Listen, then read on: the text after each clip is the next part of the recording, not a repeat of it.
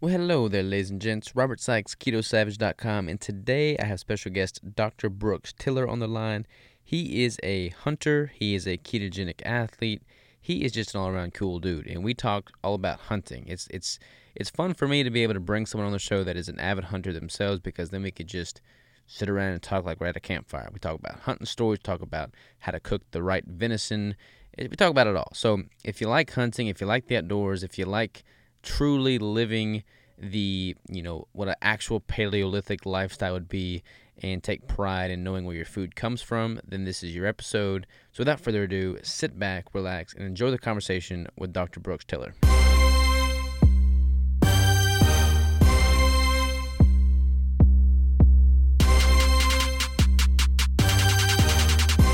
And we're live. How are you, sir? Man, I'm doing great. I'm doing great, Robert. How are you?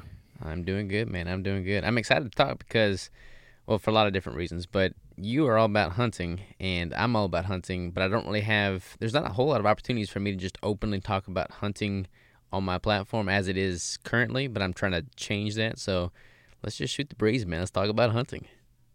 Man, that's what I love, and, you know, the health and fitness world is where kind of you're at, and I'm just trying to blend the hunting world and the health and fitness world, and just get as many people out there hunting as we can.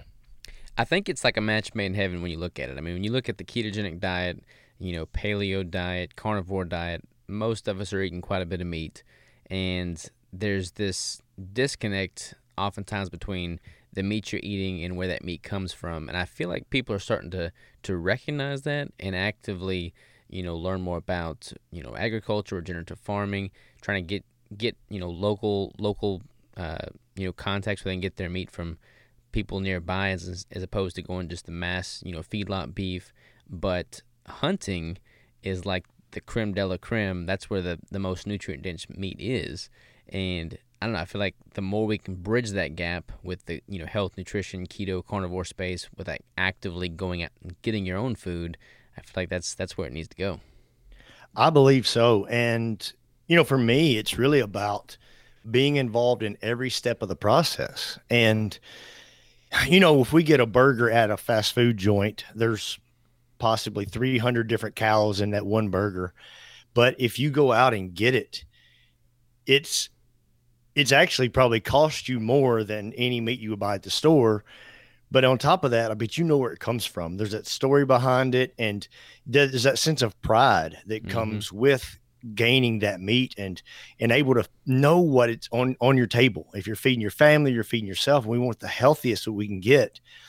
I want an animal who has lived the life that it was designed and made to live. And it lived that life the way it was supposed to, not just a feedlot and hoping that, you know, it survived a couple of years after getting pumped full of a bunch of junk. Mm-hmm. Totally, man. And not only that, but when you go out and you hunt and you harvest an animal, and you're the one that's processing that animal, you know, you're the one dragging it out of the woods, whatever you're doing, you're going to be pretty hard pressed to throw any of that meat away. Like, you want to salvage as much of it as you possibly can when you're skinning and processing it. But then after you've cooked it and you're eating it, you're not likely to throw a bunch of it in the garbage bin. Like, I hate food waste. So if you're hunting, that's like the best way to minimize that, I feel. I believe so. And because you're in control of it, and you know, you can go through and you can take the heart out, you can take the liver, you can take the kidneys, you could take any part that you wanted, the tongue, whatever it may be. And you could use that as well as using all the muscle meat that you're going to get. And you can take the bones and you can make bone broth out of it. And you can, even if you wanted to go as far as, you could take the hide and you could tan the hide and you could make something out of that. You could just take it as far as you wanted to, almost like you mentioned, that paleo lifestyle. People talk about, oh, I live like a caveman. Well, like, a caveman didn't just, you know, take one big chunk of steak and eat it. Like, they ate every ounce of the food that they could get. And when you're out there hunting, you're taking that animal, and it's a very intimate process. It's nothing that I ever take for granted.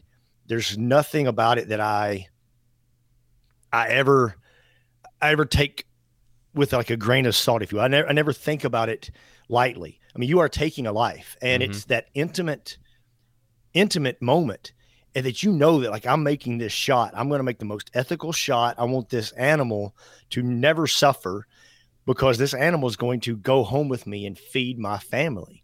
And whether it be a bird, a squirrel, or a deer, or an elk, or whatever it may be, or even as a fish, I want that animal to not suffer. You know, because I mean, an animal that suffers could have, like, you know, there's things, stress hormones that come through that could actually make the meat not taste as good. And I want that animal to be able to feed my family, and to be able to and enjoy that. And so that I can look back and I can give thanks that that animal gave its life so that me and my family can have life. And it's never anything I take for granted. It's something that I've always appreciated.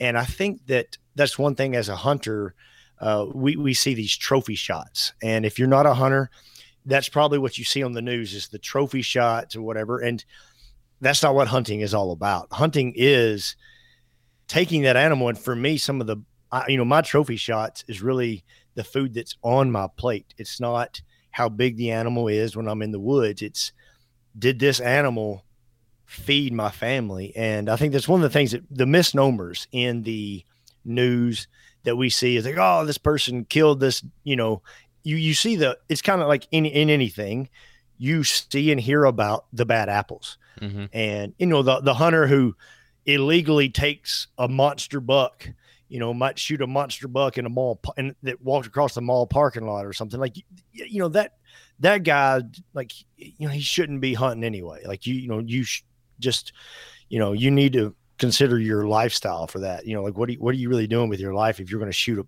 you know, around a bunch of people?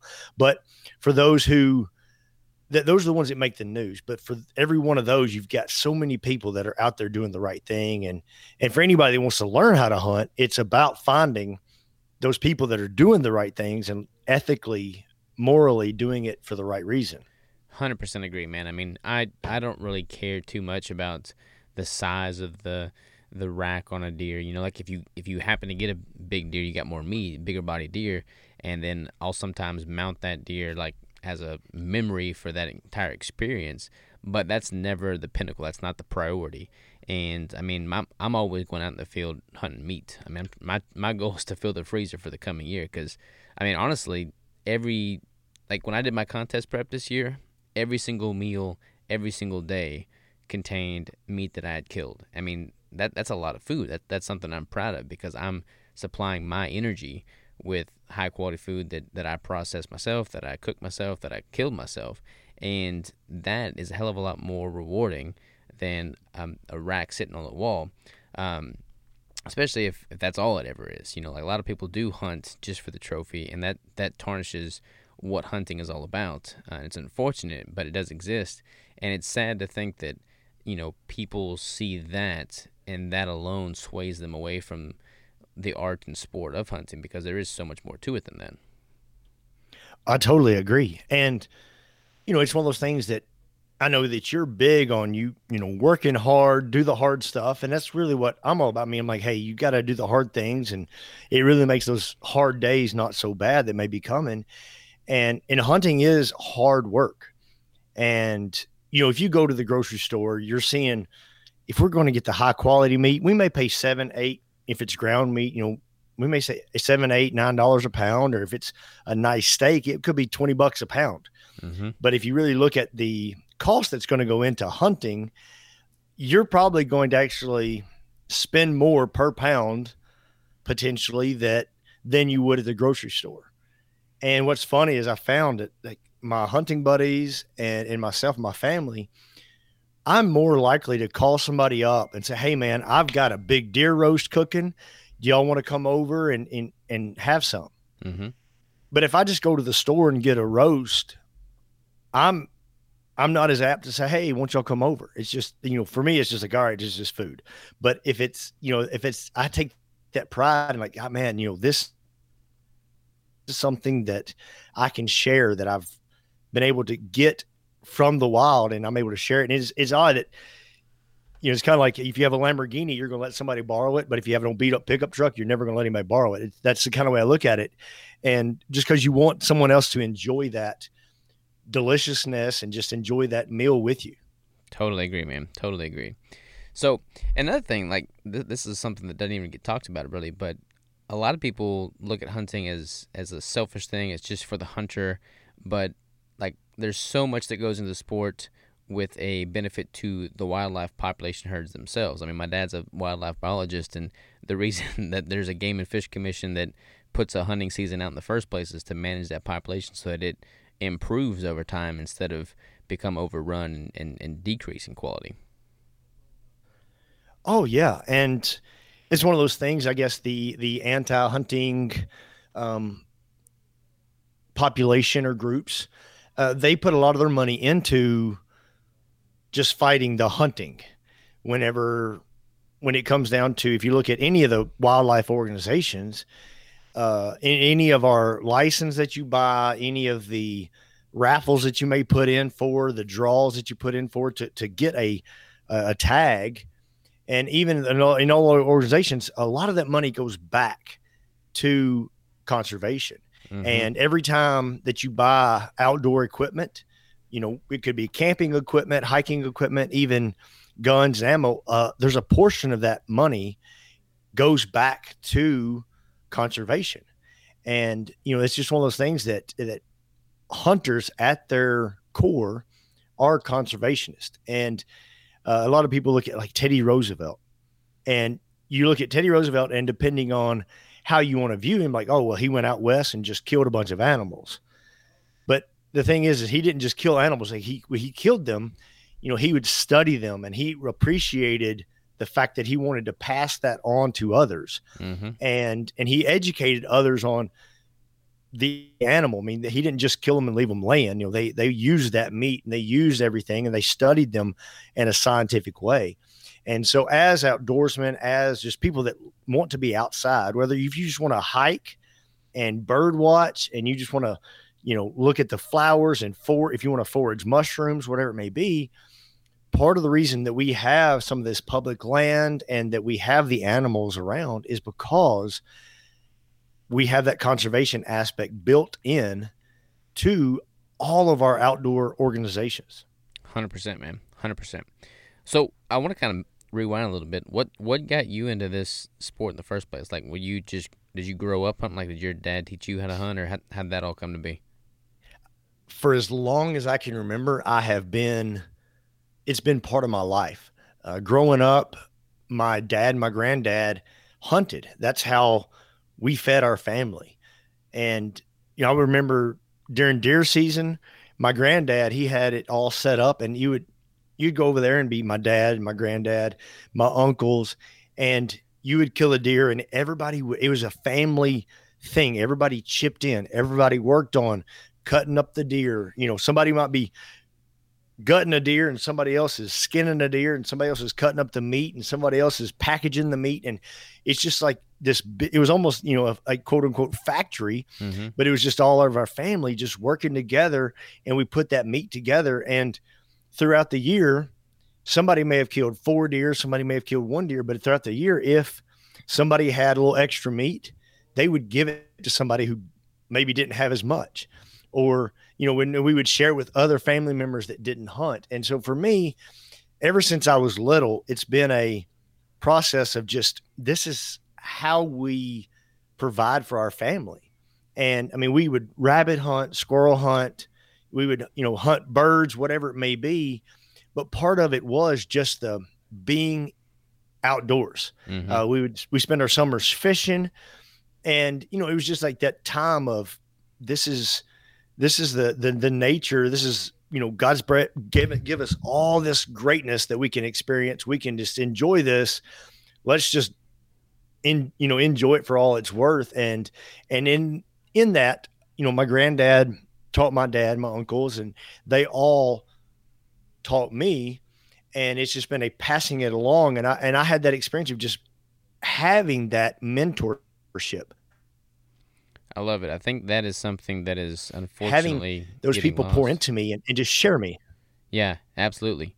Do you feel like the like people are going that direction now, or do you feel like that's something that's starting to kind of taper off? I think that people are starting to get back to that, especially with some of the stuff that we've gone through with people not able to find meat in the store and people wanting to be a little more self-sustaining. I feel that people now are like, all right, how can I make sure to feed my family? And we've always thought that you work a job, you get paid money, you go to the store, you buy the food, and that's it. But I think people are in two cases, I think they want to be a little more self-sustaining so that they can provide. And I think there's also folks that they're looking, like we talked about, they're looking at how their food is raised. And, you know, we are what we eat, mm-hmm. but more than that, we are what we eat has eaten. Yeah, very true. You know, when I look at it, it's like, if you look at a deer running through the woods, it's graceful, it's powerful, it's fast, it's strong, it's lean. Or you look at a cow eating in a pasture. Like they don't move very much. And while the cow may have a lot more meat on it, that deer, I just feel like if I'm going to become something, if I'm going to eat that deer, I would rather become more like that deer than the cow. And for me, I think there are a lot of people that are looking at that and wanting to have that responsibility of, you know, instead of having someone else kill a cow and then me get it in a package, let me go out and harvest this animal. Let me raise a chicken, whatever it may be. Let me do the process of from ground up. And I think that's a little bit of a surge coming on now. You know, they say that as hunters, the average population has been increasing mm-hmm. every year and the number of license bought has been decreasing. But I've seen a little bit of a surge in the younger population, especially those involved in health and fitness that are wanting to be healthy. They want to eat the healthy, good food, and that's what they're after. And they realize, man, they've got this wild game running around that, like, I would rather be like a deer or an elk able to climb a mountain in 2 seconds than a cow that's just munching on clover in the pasture. Mm-hmm. So I think that's one thing that's really beneficial, that people are seeing this little surge and they're getting more involved. And nowadays with the internet, with the programs that are out, there's more opportunity for people to learn from experienced hunters who are doing it for the right reason. I totally agree. I feel like it's interesting to see, because I feel like a lot of, you know, parents aren't necessarily teaching their kids how to hunt, because that's kind of, I think that's become less and less just the tradition, unfortunately. However, I feel like because of social media, influencers, and all the hype that is, you do have some very influential people. I mean, like, you got Rogan that's getting into bow hunting now. Joe Rogan starts bow hunting and millions of people hear his podcast. They're like, huh, that sounds like something I might want to get into. So you have these big influencers that are kind of showcasing and paving the way for what's possible. And I feel like people are starting to see that, hear that, and look at it in a positive light again. And that's exciting to me, because I feel like that could be leading to that surge, and that can scale. I believe so. And you mentioned Joe Rogan, and I think one of the best podcasts about the hunting that he did was actually with Russell Brand, who's a vegan. Mm-hmm. And it was really interesting to hear them, and it was eye-opening for a lot of people that you've got this guy who is now a hunter having a conversation with a vegan, and they're able to agree on, you know, Rogan's like, hey, I hunt because I want to know where my meat comes from. And Russell Brand, who's a vegan's like, okay, I understand that. Like, you know, it wasn't like a, you know, they were arguing about the legals and the rights and, you know, does the animal feel this or whatever. But it was one of those things where if you're going to eat meat, yeah, go get it yourself. And it was a really interesting idea. And I think for anybody who is into the ketogenic or the carnivore space where you're interested in this stuff, like, it, you know, he had some good points of how you can talk to someone who may have completely different views than you, but still be able to agree. And I think that's, as an outdoorsman, as a hunter, you know, I do get some attacks on why do you hunt? Just go to the store and get meat. And for me, I think that it helped me just to have a good few points of like, hey, well, this is why I do it. And I think that if you know why you do something, then you're better able to explain it. But then, I mean, if you know why you do it, you can explain it to others and you can share it with others. 100%. I feel like at the end of the day, a lot of what the vegans want is pretty similar to what a lot of the hunters want. I mean, we all take care to, like, improve the wildlife population, conservation. Like, we don't want to see suffering. Like, a lot of those visions are pretty well, you know, hand in hand in line with one another. There's just this disconnect because, you know, at first glance, there seems to be a pretty profound stark contrast. But if you have that, you know, intelligent conversation and treat each other with respect like adults, then I feel like there's some common ground there for sure. Oh, for sure. And I've had conversations with vegans and friends who work with vegans. And it's interesting that there's a few folks that call themselves vegan hunters. And what they're saying is, like, they're a vegan, except they will eat meat that they have actually harvested themselves. And I like that. And it's an interesting concept. Yeah, I mean, it makes sense though. I mean, like, if I mean, I'd rather. Yeah. I could totally get behind that. I can call myself a vegan hunter. Exactly. I like that. I like that. So, what about keto, man? Like, how'd you get into keto and low carb, and how'd that kind of come into play? Well, it's been several years back, and I'd always been kind of low carb, and I've been tweaking with things, and I'm always, you know, as an athlete, just I try something. How does it make me feel? Am I performing better?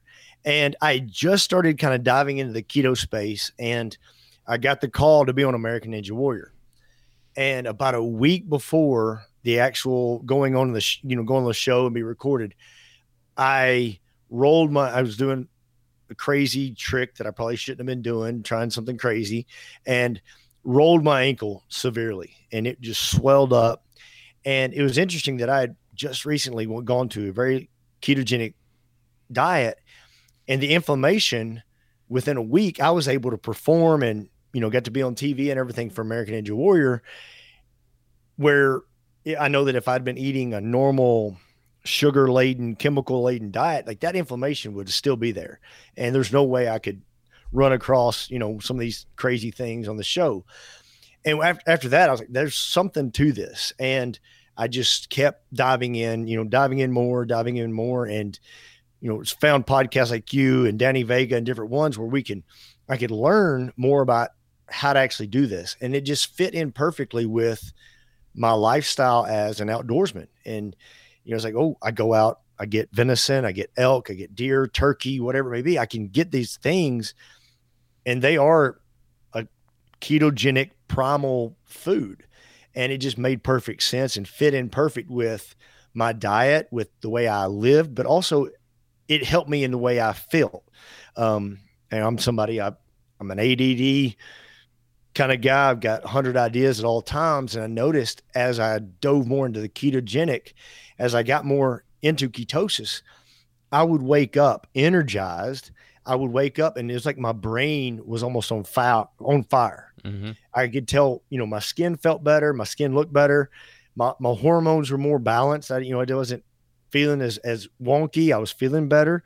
And I didn't have that blood sugar. I could go hunting, and I could just have some water, and that's about it. And I could go all day, and I would not have the crash. I would not have these things. I could go more into a fasting component. So it was just all these benefits just piling on top. And I was like, something about this is right. And finding more and more about the ketogenic, diving more in, and with everything that I'd learned through medical school, wasn't necessarily matching up with what I was experiencing. And I was like, oh, you're supposed to eat like every 3 hours, you know, doing all this other stuff. But as you go dive in, you're like, okay, there's something to this. And once you experience it, it was like, all right, there's no doubt this is helpful. And through that, I've been able to help a lot of other outdoorsmen get better and be able to spend more time in the woods without having to worry about, oh, I've got to get back home to eat oatmeal, or I got to get back home to get a muffin because I'm hungry, or I got to carry little Debbie's in my backpack. And instead it's like, oh, I can go and sit in a deer stand for 8 hours, or I can go on a hike for a couple hours and not have to worry about bringing a bunch of snacks. Totally, man. Like, when you look at hunting through the lens of it being a extreme sport, which it has every right of being deemed as an extreme sport, depending on what kind of thing you're doing. I mean, I look at, like, I interview endurance athletes, I interview bodybuilders, I interview everybody that's doing the ketogenic diet, and I can hear how it's benefited their performance. When you put that through the same scope from a hunting standpoint, I mean, if you're doing like a like just go to the opposite, you know, the crazy extreme. Let's say you're getting dropped off in Alaska and you're spending a week in Alaska going after caribou or moose or something. I mean, you're going to have to carry significantly less food. You're going to have much more sustained energy. You're going to be able to recover faster. You're going to be able to function better on less sleep. I mean, all the things that you would want to be able to do as an elite hunter, you can do in a much more optimized state if you're keto adapted. You said the main word right there, optimized. Mm-hmm. And, you know, for me this past year, I went on a, you might call it extreme hunt. I was in the Sawtooth Mountains in Idaho, and it was a public land archery hunt for elk. Mm-hmm. And I mean, your chances of killing an elk with a bow and arrow is slim to none. And then you add in it's archery season and you've got four people with you, and it got kind of crazy.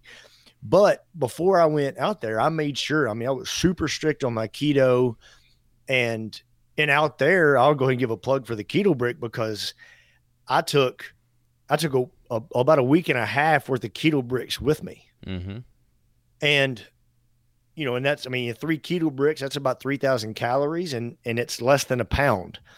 And whenever you're hiking 10 miles up into the mountains before you ever set up camp, like every ounce matters. Like you're weighing everything. And whenever like, oh, I got to carry all my food with me, it's like, oh, I can carry, you know, 10 pounds of Keto Bricks.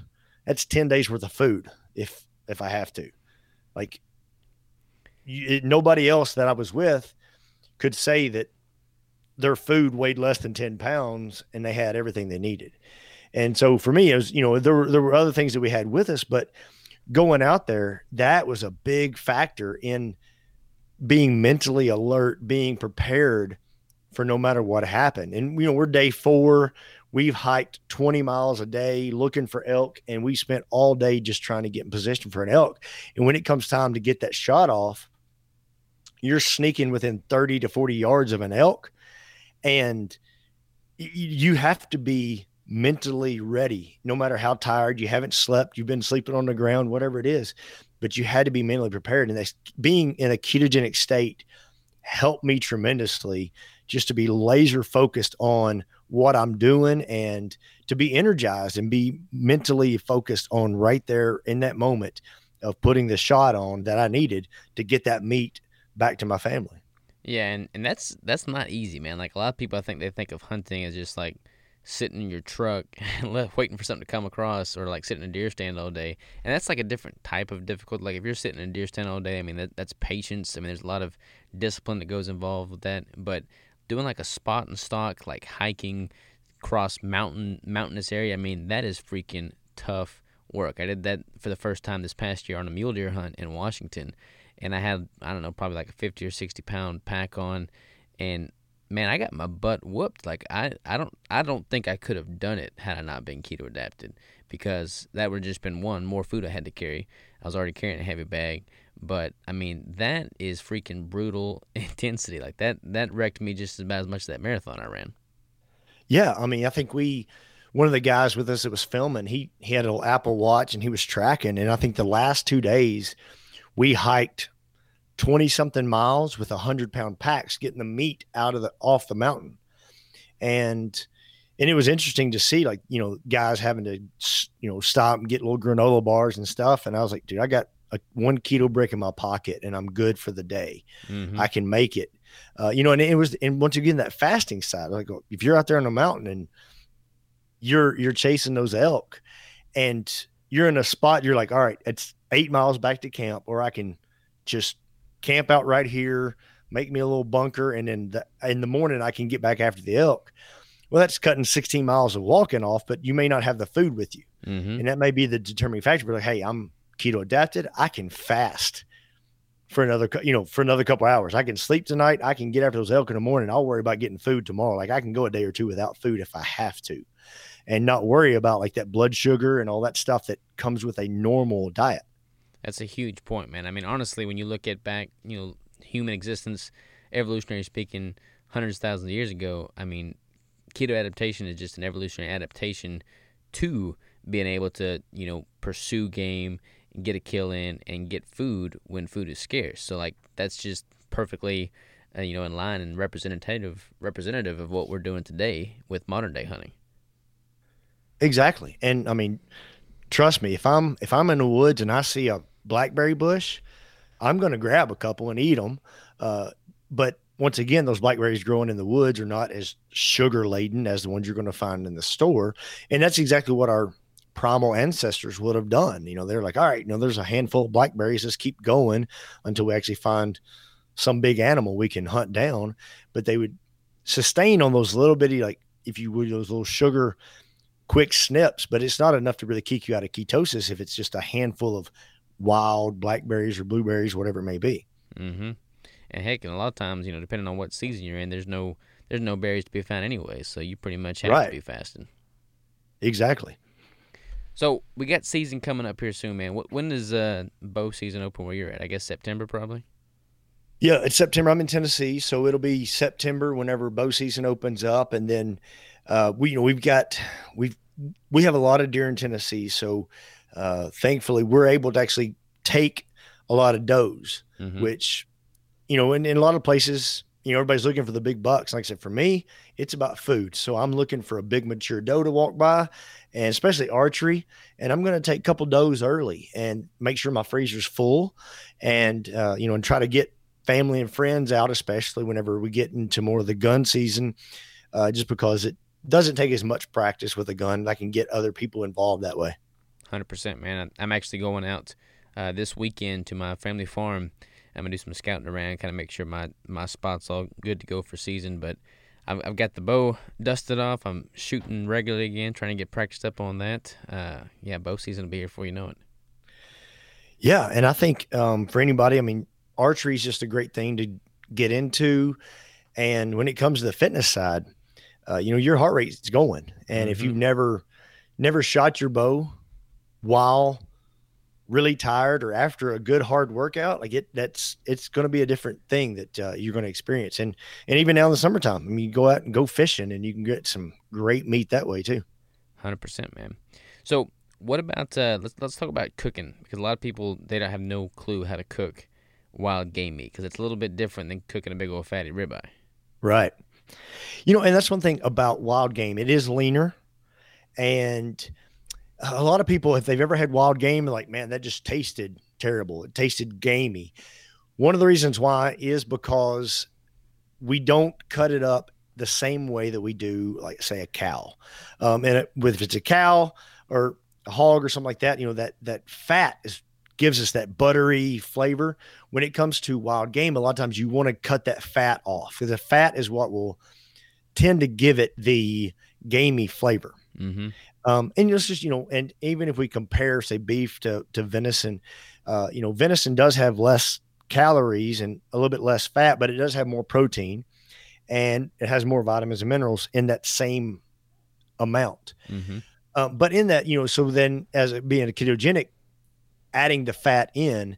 So, you can add the fat in through just, whether it be, bacon, coconut oil, whatever that you want to cook with that, or just add an avocado with it. Is one of the things I love to do is have, venison with avocado, and that's just a delicious meal right there. But one of the gamey part often comes from not taking the fat off properly and having too much fat in that meat. And so if you're making a burger, that's when you can mix in some of the innards, the livers, the hearts, things like that. And you can add in maybe some bacon fat, which will give you that little extra fattiness and make it a little bacon taste. Mm-hmm. But when it comes to cooking, it's all about making sure that you're not overcooking it, because it will get chewy and even tough because of the lack of fat like we would a cow. So you just kind of have to take it a little bit. And for me, like, I still experiment with things. I'm like, all right, man, a ribeye was really good this way. Well, I've got this deer steak. How can I cook it so it tastes kind of like that ribeye? And I've got to tweak things. I cook it maybe a little bit lower, a little bit slower, use an Instapot, use a crock pot, use the oven, and I'll cook it a little differently and try different ways of making it better and getting the flavor where I want it so that it's more palatable.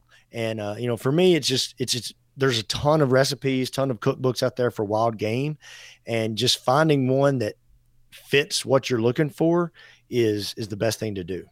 So what's your, like, if you could pick any cut on a deer, for instance, and any preparation technique, what's your go-to? I mean, probably most deer hunters would probably say the tenderloin or the back strip. Mm-hmm. And for me, like, it's a lean cut of meat. So I will often take that tenderloin and I will take some bacon and I'll get the bacon about half cooked.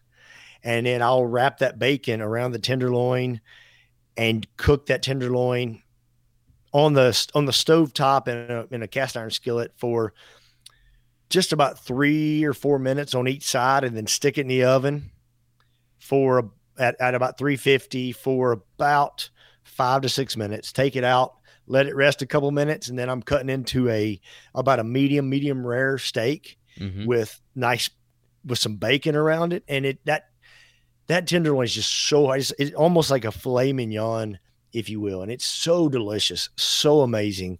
That's probably my top, for especially sharing it with someone else who's never had anything but, beef. And I think that's one of the things I would share with them first. But, then I like to get into, taking the heart and cut the heart up in little bitty pieces, mix it into like a chili.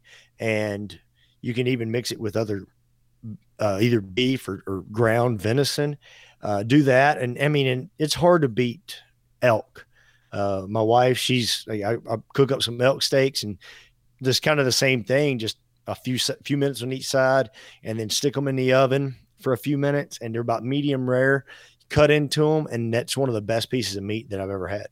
Yeah. Elk is definitely hard to beat, man. I love getting cuts that most people, discard or don't really put very high, don't have in high regard, but like the shanks. I've been loving venison shanks. I've got a freezer full of them, and I'll do like an osso bucco with them. And those, shoot, man, I'd be hard pressed to pick like a tenderloin over those. Like if they're done right, they're pretty damn good. Yeah.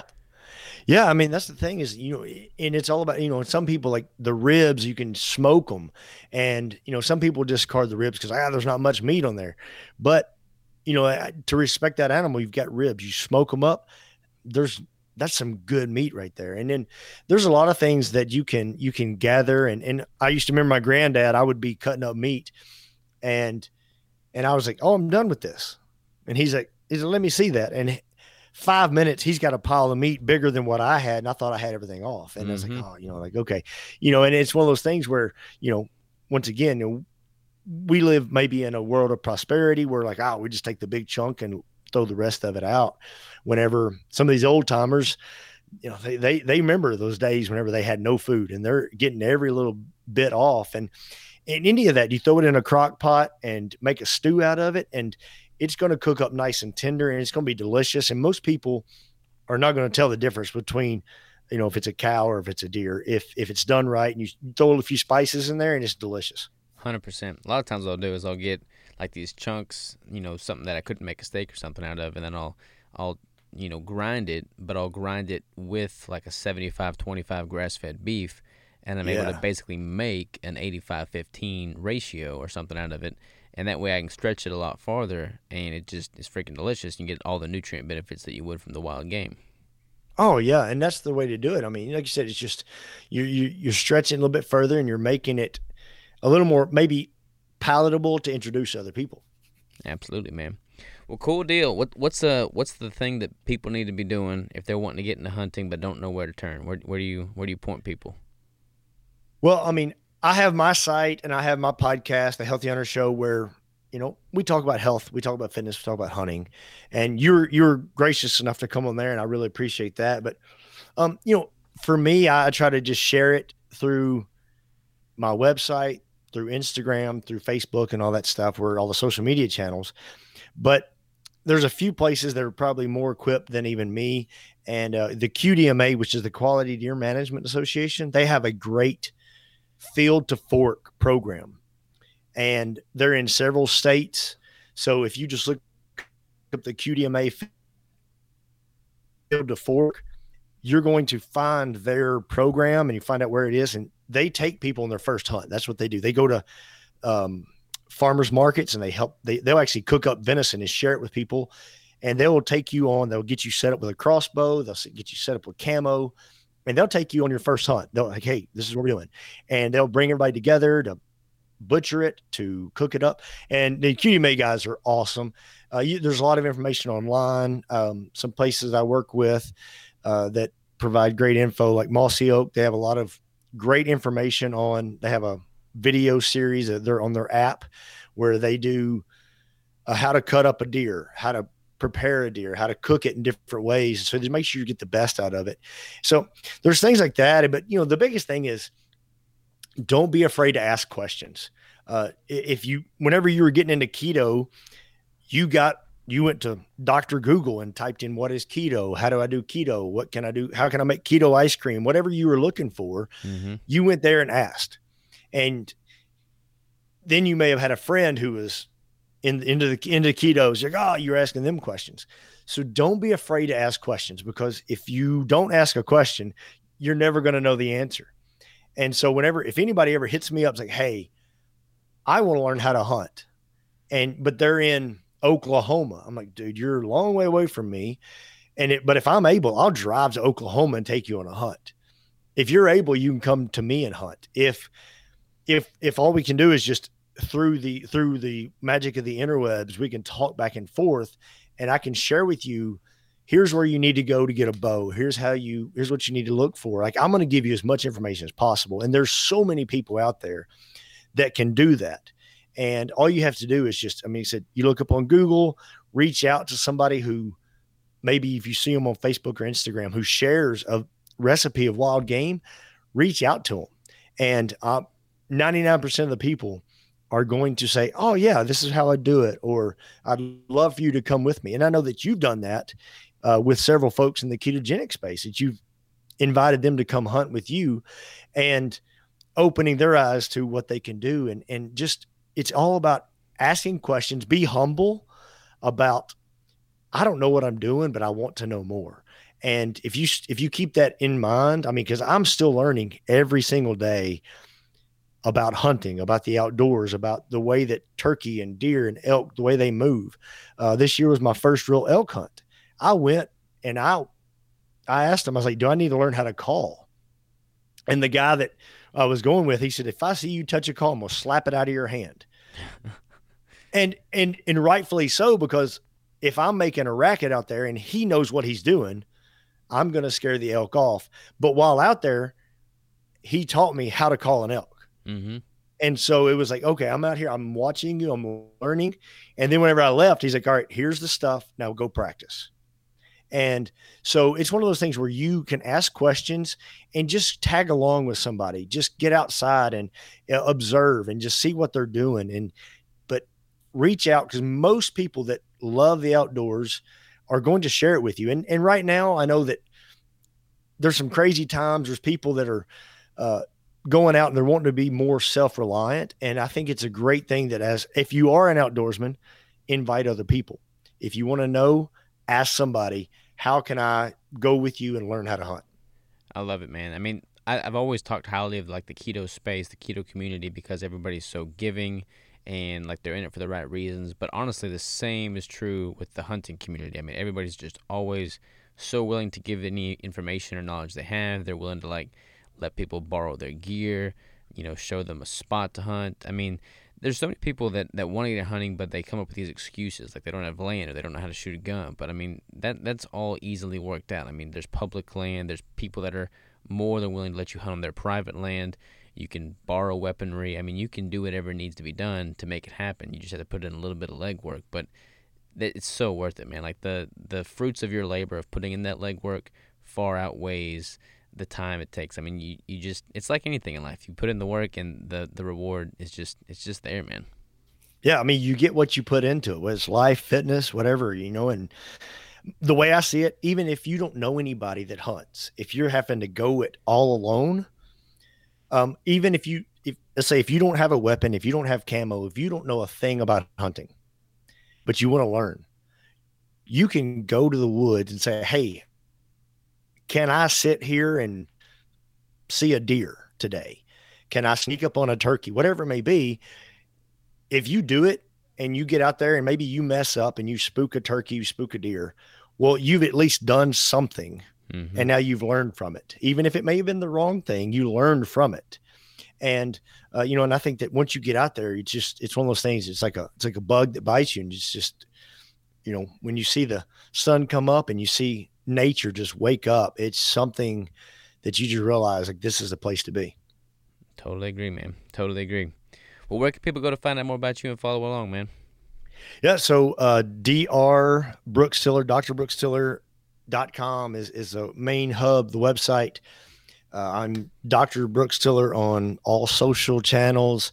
The Healthy Hunter Show is a podcast that where we interview leading fitness folks, outdoorsmen, people who are just in that space, who are into fitness and health, as well as the outdoors. So those are the places to find. And anytime anybody has any questions, just you can hit me up, whether it's a recipe or anything about the outdoors, foraging food, anything of that nature.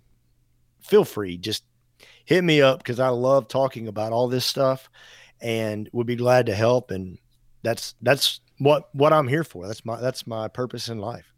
And it shows through, man. I mean, you and I definitely need to get a hunt orchestrated together. I think that'd be that's the cool thing about hunting. Like, you get like-minded people together, like, you start collaborating, ideas start flowing. It's like it's hard to beat. Like the conversation, the camaraderie that you can share sitting around a campfire after a hard day in the field is hard to beat.